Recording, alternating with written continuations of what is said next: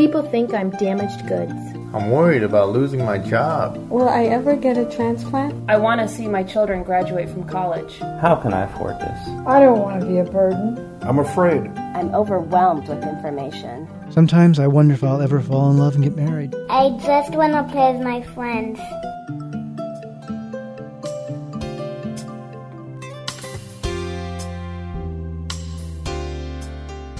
You're listening to Kidney Talk, streaming health, happiness, and hope to the renal community with your hosts, Lori Hartwell and Stephen Furst.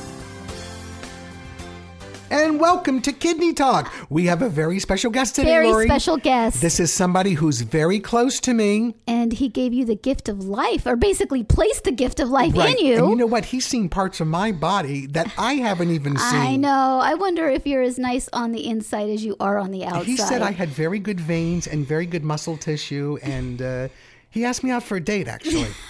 Isn't it wonderful when people tell you something positive about your body? Because when you're a patient or you have healthcare issues, they always talk of what's wrong with your body. But his was like a left-handed compliment. He says, "Boy, when I opened you up and I saw the veins in your growing, he says they were very healthy veins for being a diabetic for so long." I said, Well. "Well, thank you." And I said, "Now you can kiss me."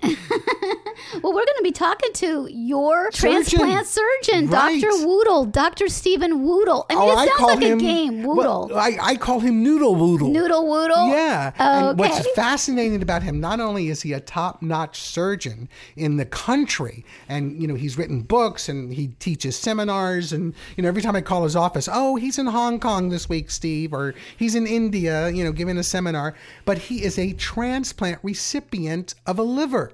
Now Wow. that's you know, so he can really identify. He can identify what you went through. And it's neat to have a doctor's name that you can pronounce, Woodle.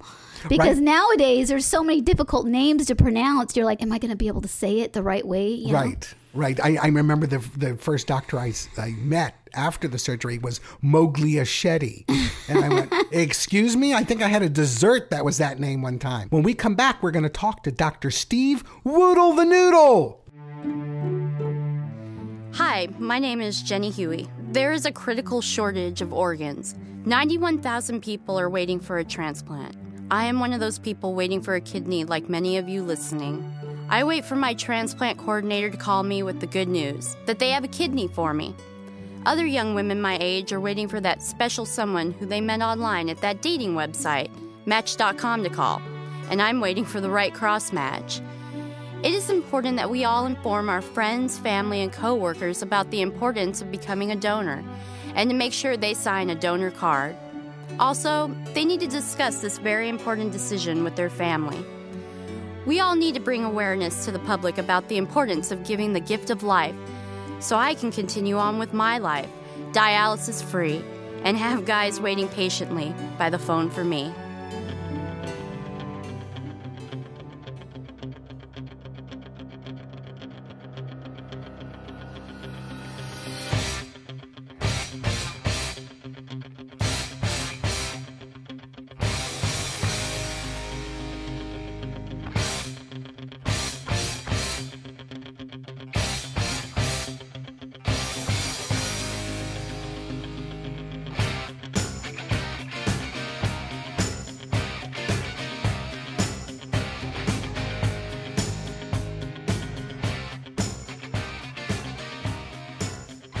And Dr. Steve Woodle, welcome to Kidney Talk. How are you today? Doing well. Now, Oh. did you do, I know today's Thursday, so did you do a surgery today?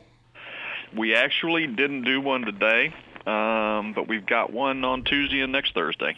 Oh, I because I know Thursdays are like your favorite day to do surgery. Yeah, well, unfortunately, this one wasn't quite ready for this week. You know, it's always a disappointing day when when we can't do a transplant. Right, right. Now, why do you choose Thursdays? It's just how the surgery scheduling works out uh, here at University Hospital. Um, the other reason is it's been that way for probably about 20 years, and um, uh, nobody's wanted to change it. So So it has nothing to do with the, in Cincinnati where the bars close at two o'clock, right?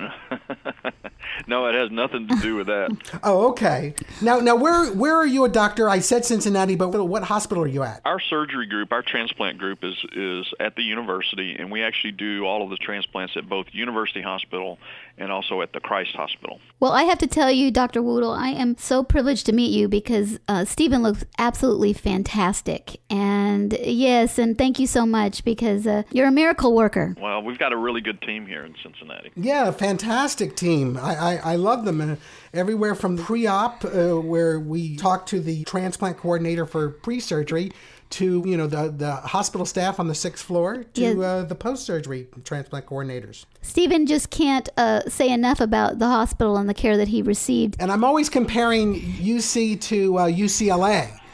you know, because they're both, you know, great reputations, but there's such a, a huge difference between the two hospitals. As a patient, I'm talking now as a patient. I've always had a lot of respect for the UCLA program. They're, you know, they're like Cincinnati in a lot of ways. I mean, they're mature programs. They've been around for a long time, mm-hmm. and uh, you know the physicians there, Dr. Danovitch and Alan Wilkinson, uh, they're they're great docs. Yes, I was transplanted by uh, Danovitch and Wilkinson, and it'll be almost 18 years in April. So. I have no complaints. Well, you know, one thing I'm fascinated by is that you've had a liver transplant. And, you know, as a patient who received a kidney transplant, I mean, it's it's pretty fascinating that my physician would know what I went through. So, can you tell me a little bit about that? Uh, I actually uh, was exposed to hepatitis sometime during my my training as a surgeon, which is one of the occupational hazards that surgeons have, and uh, developed uh, cancer as a result of that uh, in 1999. In July, I had a liver resection for that. Had uh, two thirds of my liver removed for that back then. It did real well for four years until it came back here. It came back, and I had a couple of operations for that, and then underwent a liver transplant on October the 13th in 2003. Wow, it's like the movie The Doctor. you know, um, th- there's a lot of similarities. I mean, you're, you're going through things that your patients went through, and you get a, a deeper appreciation for uh, what they deal with. So you can relate the way the patients feel yeah. and everything. Beforehand, you know, patients would be sitting in a waiting room and they'd get their creatinines drawn and they would literally be on pins and needles, you know, until they find out their mm-hmm. results. Or if they were like me, they would need a CT scan, and if cancer came back, you know, I mean, it would be devastating. And I never, you you can try to imagine what that's like, but until you actually go through it, you really don't know. Oh, I focus so much on my creatinine. It's incredible. I mean, that one little number can make my day or absolutely destroy my day. Just waiting for the results. And uh, a couple of weeks ago, uh, my creatinine came back and it was 2.8. It ended up being a lab error. Um, we had to recheck it and I had to wait. But I mean, I was just freaking out. I mean, yeah, for like 24 to 48 hours to yes. get that lab value back. I mean, it just drives you crazy. So when you were told that you had developed cancer, I know what it was like when I was told, well, you're going to have to go on dialysis, you have kidney disease. What was that immediate feeling when you were told that you had cancer? Well, I was actually still coming out from under anesthesia, and um, once it started to sink in, it was nothing but sheer panic. It takes you a while to, I think, to get your thoughts and emotions under control. Although I was making decisions about what I needed to do medically and I knew where we needed to go, I think it took me a couple of days or so to really calm down to the point to where I felt more in control of, of my emotions and what I needed to do. And I guess the prednisone didn't help. well, you know, I didn't have. Well, when I first found out I had cancer, of course, I wasn't on any prednisone. You know, after my transplant, you know, for the first few days, I was on pretty high doses. You know, as usual, as all patients are, and it really had my motor going. Well, you know, one of the things that uh, probably impacted the staff is that once you needed a transplant, it probably really hit home. Like, wow, this can happen to us, and it probably was an incredible education process for your team. Well, I was pretty lucky because I did have the transplant done here in Cincinnati. Did you know the you know, doctors? That was a big decision as to whether or not to have, and psychologically and emotionally, I'm sure it was difficult for them. One of the big things for me was whether or not to impose that on them because that's a huge load and a lot of pressure. And uh, you know, when I started talking to them about it, they actually were relieved and they actually wanted me to stay here. They actually mm-hmm. wanted me. They wanted that pressure and Mm-hmm. wanted to do that, and I was that helped a lot. So you prescribe immunosuppressant drugs to patients. Now you- you're having to take them. That's one of the things that people don't quite understand. Once you start taking immunosuppressant drugs, especially steroids, the impact that they have. Um, did you have any side effects? Yeah, I still deal with side effects. I mean, uh, I have some para, uh, some tingling, like in my hands and feet with the uh, Prograf. Well, that's not good for a surgeon to have tingling in your hands. It's a, a nuisance. Is that why my scar is so sloppy? no, uh, um, we'll we'll blame that on something else. Oh, okay. That's the, that's because the bars didn't close. I would actually think that your scar was not sloppy, though. I would actually think that it was actually a very beautiful scar. It was, a, you know, if scars can be beautiful, uh, mine mine is beautiful. One of the things that I sort of spent my career doing, I've actually spent 15 years of my academic career is trying to show scientifically that you can do transplants safely without the steroids. You know, um, I think as a result of that work, you know, our center and actually some other centers have done a fair amount of work too. You know, now in the United States, most of the patients that get kidney transplants don't get steroids past the first week or so. And of the patients that do get steroids, they get much less than what they used to. And so what's happened is that, you know, the side effects of the steroids have been close to being eliminated. And, uh, you know, we're very proud of that and very happy for the patients because that's the reason we did it was for the patients' lives. Now, I read somewhere recently, Dr. Woodle, that um, I think it's in Michigan where there it's an experimental program where they're giving no immunosuppressants whatsoever. Yeah, well, that's actually a program that's out that's been at, in, at one of the Harvard uh, hospitals for some time. It's actually a program where patients get a lot of radiation and also um, almost chemotherapy like agents early. Uh, they initially start off on some immunosuppression, but then after time, they come off of it. They're slowly weaned off of it, and then they can stay off of it. Those are, are very experimental approaches. Uh, it's been, you know, they just reported the first five patients, and they're going to do. My understanding is they're probably going to do another 10 or 12 patients over the next few years, but uh, that's really sort of really far out on the uh, horizon.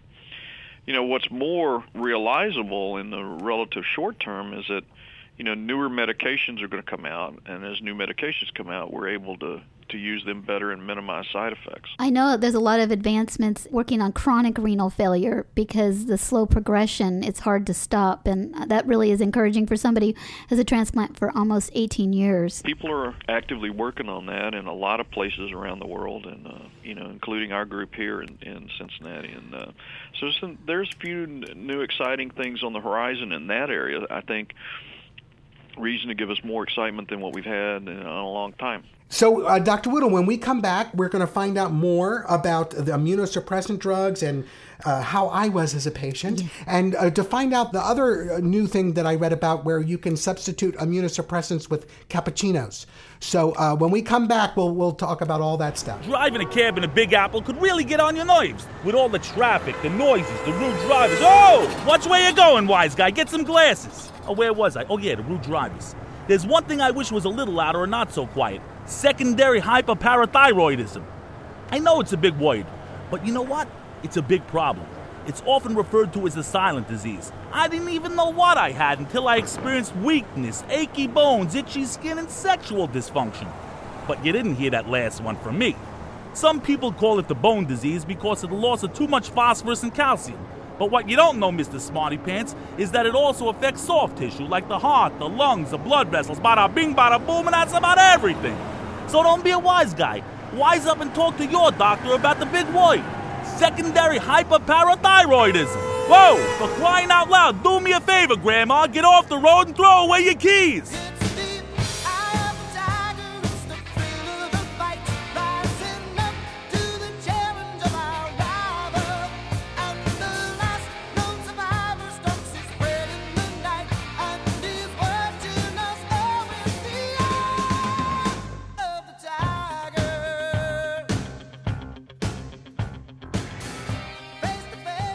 I want to know what was Stephen like as a patient? Steve was a great patient. Did he have to pay you to say that? No, no, I, absolutely. I not. did. I He- did demand special treatment, and I I did the whole Hollywood thing, though. No, he didn't do any of that. I mean, um, Stephen was like a lot of diabetics that that we have. I mean, when diabetics are used to dealing with their blood sugars every hour or so of every day, you know, taking medicines twice a day and doing the the few things they they have to do is not a big burden on them. In fact, you know, when they get off dialysis, they feel so much better that they're they're usually a very happy lot. Uh, I think that you know they're very grateful.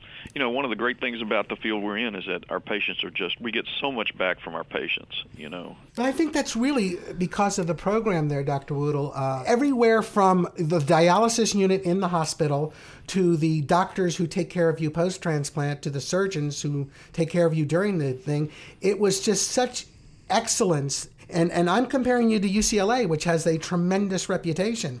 And I think people want to give back and, and be good to the doctors there. Well, in Los Angeles, we have so many patients that need a transplant. It's just enormous the the need out here you know, the number of patients that need transplants there in California, their list, the size of the, the transplant lists in northern and southern California are they're just huge. You know, it's a state with 47 million people. I mean, there's going to be a lot of patients. For me, having been through this experience and everything, I think it's all about the patient. So, what was that thing uh, when you told me that you needed to check my credit rating before you did the surgery? that may have been in the business office. How did you decide to be a transplant surgeon? I made the decision to be a surgeon in my third year of medical school and then in my second year of residency, I had an opportunity to do some transplant-related research. And I got bitten by the bug, and that was back in 1982. Well, my first transplant I had in 79, and it, it, didn't work, unfortunately, but I was on high doses of steroids and Imuran, and I probably would have eaten a leather shoe if you would have put it in front of me. I was so hungry. And then in 83, I got a second transplant, and it worked, and it was just, you know, cyclosporin had just come on the market,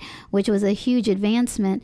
And unfortunately, I got CMV before the antiviral medication. That one didn't work. And so it was amazing that I was even able to get a third transplant because I had like over 90% antibodies. I was lucky to get a, you know, a six antigen match. And I've seen the progression and the progress that has been made in transplantation and it just it gives patients so much hope. And it was pretty amazing because she bought that kidney on the internet, the third I one. I did on eBay. A, a guy from India. Did you hear about the guy in, they were stealing? The doctor stole 500 kidneys from people. We hear, I mean, a lot of stories out of third world countries, particularly uh, India, and, and some of the things that have happened in China. The transplantation societies, people in the public don't know this, but the transplantation societies, uh, which are the societies of the physicians and professionals that, that do transplants, are actually actively working with the World Health Organization to try to get a handle on these organs for profit and, and, and wipe this stuff out. And I know from announcements from the World Health Organization and the transplant societies that China is making some very solid steps forward. They're not there yet.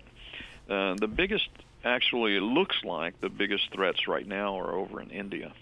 Right, that's where this guy was arrested. They were calling people in for job interviews and drugging them and taking their kidneys and leaving them out back on the street. You know, it's pretty scary, and you know, to me, that's an abomination. That's yes. just the grossest of human rights violations that I can dream of. And what advice would you give to somebody considering a transplant? Because I know people on dialysis who said, you know, I don't want to even bother with a transplant. I'm used to dialysis. It's working for me. I don't want a transplant. The thing that's really important for them to realize is that if they want to live as normal a life and if they want to live a long life, the only option is transplantation. The survival, the average survival on dialysis is about seven years the survival with transplants uh, can be uh, much longer than that. For example, Stephen, you know you had diabetes.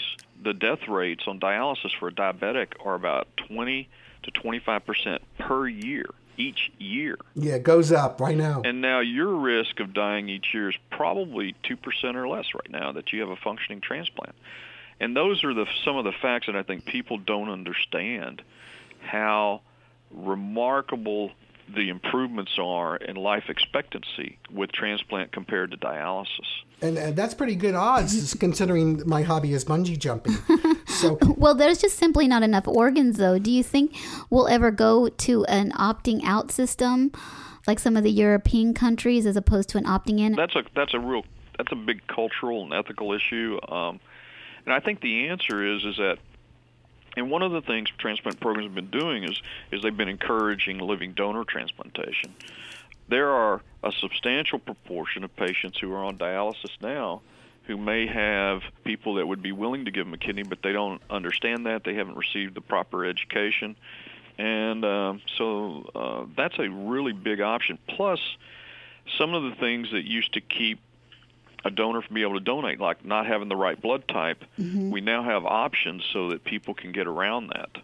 I know a big myth was, oh, I got to have six out of six match, you know, and I know that uh, that's not the case, really. So, Stephen, tell us a little bit about your donor. Oh, I, I know very little about my donor. You know I, very little, huh? I know his first name and his age. That's all I know. Wow. And uh, altruistic donors is pretty rare, isn't it, Dr. Woodle? Well, Stephen had sort of a, an unusual situation. It was not quite a true altruistic donor, but it was a directed donation from someone who knew of Steve's problem. You know, it was an individual who had actually, this individual's uh, mother had actually received a transplant, and he was one of the donors. But during the evaluation, he found they found they had the wrong blood type, and then like his sister was able to donate because she had the right blood type. Well, when he found out he was he couldn't donate to his mother, he was very disappointed. He said, "You know, I really wouldn't like to give, you know, a kidney to somebody else if they need it." And he had found out about Stephen's plight problems, and he came forward and said, "You know, look, I know about him. I've read about him.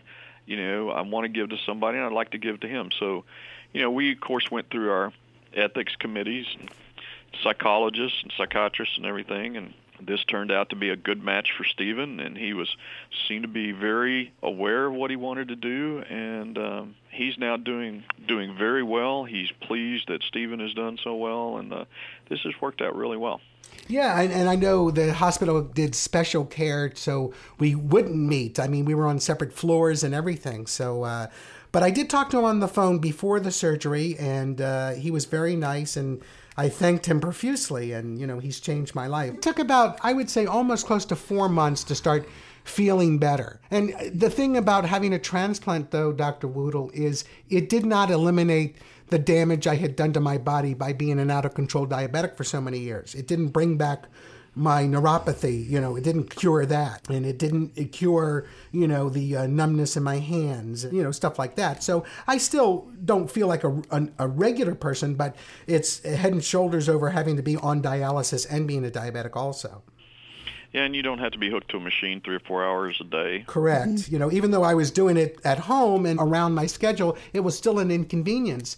And I remember saying when I was on dialysis at home, I say, "Gosh, I wonder if I'll be able to fill up this time four hours a night. What am I going to do for four hours a night?" Now I find I I don't have enough time to do everything I want to do. He, he would call me and tell me all the TV shows he was watching and I- say, "Oh, this is a great new reality show, Laura. You got to check it out." I was I was watching getting worried about him. I was watching television shows I would never in a million years sit down and watch. You know, like uh, The Bachelor and and you know uh, uh, Hollywood makeovers, and I knew all about Britney Spears and which underwear or underwear she wasn't wearing. Well, one of the things that the Renal Support Network is doing, and um, I'm very excited about it, is that uh, the bill, the transplant immunosuppressant drug bill, was introduced in the House and Senate. And that's very exciting for people who, because they pay for your transplant meds up to three years for a kidney transplant. But if you can't afford them, you know, you go back on dialysis, which the government will pay for. And it just, Usually, what we say is is that look, if you can't afford them, come to us, and we're going to figure a way to help you out. I know of very few patients that have gotten into trouble because they couldn't afford their medicines. But what it does is it does create an undue financial burden after 3 years on some patient. And so that's why that bill is so important. It's actually a disincentive to some patients in terms of going ahead with a transplant. And Congress needs to remove that disincentive. We know that, for example, the burden on the healthcare system is reduced by greater than 50% when you get a transplant. It's Right. much more costly to dialyze a patient than it is to take care of them after a transplant. And I wonder why they just don't understand that. Politics is a funny thing, and um, they don't want to pay for it. well, they worry about you know uh, impacts on the budget and all this sort of thing. But I do think, you know, this is one thing where there's been good cost cost uh, effectiveness studies, and it's clearly a cost effective measure. Whenever I've met with congressmen and, and spoke to them about this bill, um, it pretty much is a no brainer. They do agree that this is what needs to happen. And a perfect example is, you know, every year we throw a prom for teenagers with kidney disease. And um, I had a girl over who, because we actually have a dress shop that we would set up, and she came over and she was 19, had a transplant, and she was getting ready to hit her three year mark. Of course, we all know that she's not, you know, skilled enough to afford her illness and doesn't have access to health care because of Medicare is going to run out. But the sad thing was is she was sitting there telling me how disabled she was because she needed to keep her benefits and she wasn't disabled. She had a transplant, and I, I, it just made me so sad that she was trying to figure out how to keep her health benefits by you know, telling me how how many problems she had, and it was just really a way for her to get access to her meds. And so what, what did she think that you had an in to the government or something? Well, no, it wasn't that. It was just that she was trying to tell me how disabled she was because she could never go to work. Because I was saying, hey, you know, are you going to get a job? Are you going to school? Trying to talk about her future, mm-hmm. and she was in this mindset of like, no, I can never do that. I got to be disabled so I can get my health care and it was extremely sad. And, you know, I'm sure that uh, if she is disabled and, and can prove that, she will get her meds, but she won't have a life. And that's really frustrating. When you look at patients, one of the things you really want to see transplant do is completely rehabilitate a patient physically, psychologically, uh, emotionally, but also with respect to, you know, uh, their jobs. Right. Some of the disability programs and and uh, conditions for Medicare and stuff like that are actually a disincentive to patients mm-hmm. going back to work, which you know from the outside we sort of as as a transplant physician, I've always believed you know that that um, my patients are better off when they're able to go back to work. I think they have a greater sense of fulfillment. Their their perceived quality of life is better, and so those are problems in our healthcare system that we need to look at. Now, when you go and see a movie or you watch a television show and they're talking, the subject matter happens to be kidney disease or transplants, do you cringe when you hear mistakes about it and misleading things to the public? Oh, you know, it's hard to watch any medical show. I mean, there's been very few of them that have been real enough to, to be tolerable. Grey's Anatomy's not real? yeah, all the doctors are having affairs. I think it's one of the better medical shows on television. But that's like a soap opera. They're just having affairs with each other. They're not in, doing any surgeries. Well, well, say hi to everybody for me. And my only bad thing to me that happened in Cincinnati is I, I went to a Reds game when they were playing the Dodgers and the Dodgers lost. So that was the only bad thing in Cincinnati. well, you know those things will happen from from time to time. But go back the next day, the Dodgers will probably win. Right, that's true. All righty, thank you so thank much you. for joining us and giving us Thanks your time. Thanks for having me on.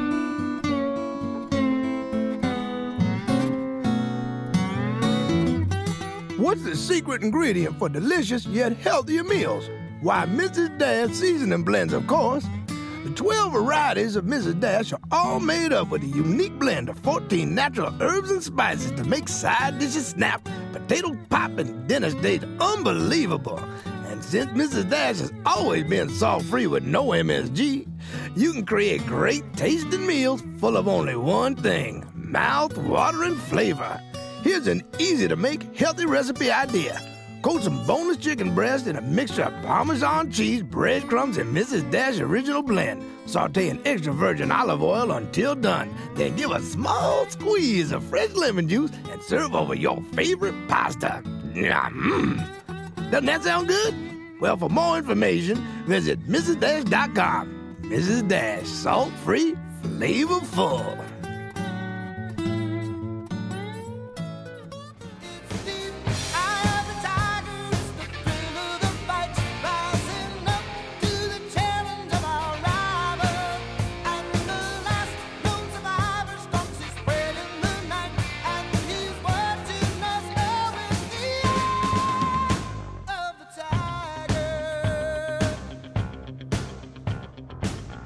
I love those guys. I love that hospital, and I feel great because they did such a great job. A little sloppy on the stitches, though. I I, I, brought, I tried to bring that up, you know. I said, "What is my scar going to look like?" He says, "It's going to kind of look like a hockey stick." You know. So And did it look uh, like a hockey stick? It looked like every sport. It looked like a basketball, a hockey stick, tennis, you know. You visit a lot of doctors. Was it different having Dr. Woodle as your physician because you felt like he just understood what you were going through? Do you feel like you could confide in him about things that you knew that somebody who'd gone what you went through?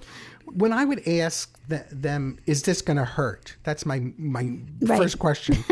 is they never say yes. They they Right. just will never say yes, and they would always say, "Well, it's uncomfortable." And I knew as soon as they said the word uncomfortable, it was going to gonna hurt. but Dr. Woodle said, "Yeah, that's going to hurt like hell," you know. Right. Especially when they take the stint out, you know. Yeah, that's no fun, is it? no, it's horrible. I mean, let's not even talk about it. But no, they were great. Love the hospital, and uh, I can't say enough about them. And I'm here today because of Dr. Woodle the Noodle Boodle. How many more names can you rhyme with that? Say say five things that rhyme with Woodle very fast. Go. Noodle, One. doodle, kitten, caboodle, Poodle. woodle, toodle, boodle, roodle, strudel, strudel. Strudel. Our engineer said strudel. He's eating some right now.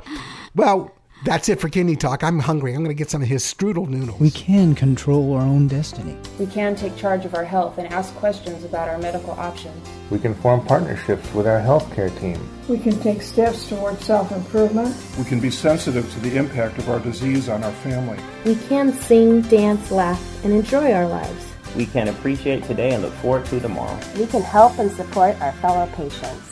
We can pursue our hopes and dreams. We can make a difference.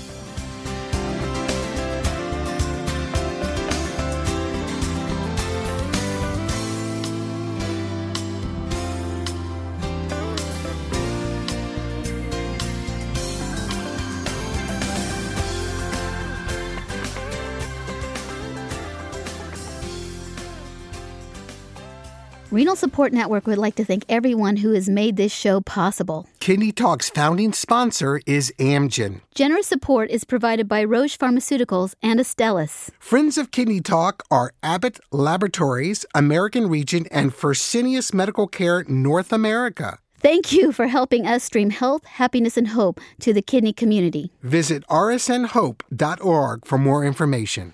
The opinions, recommendations, statements, and advice contained on Kidney Talk are for information only. You should not use the information on the show to diagnose or treat a health problem or disease without first consulting with a qualified healthcare provider. Please consult with your healthcare provider about any questions or concerns you may have regarding your condition or dietary regimen.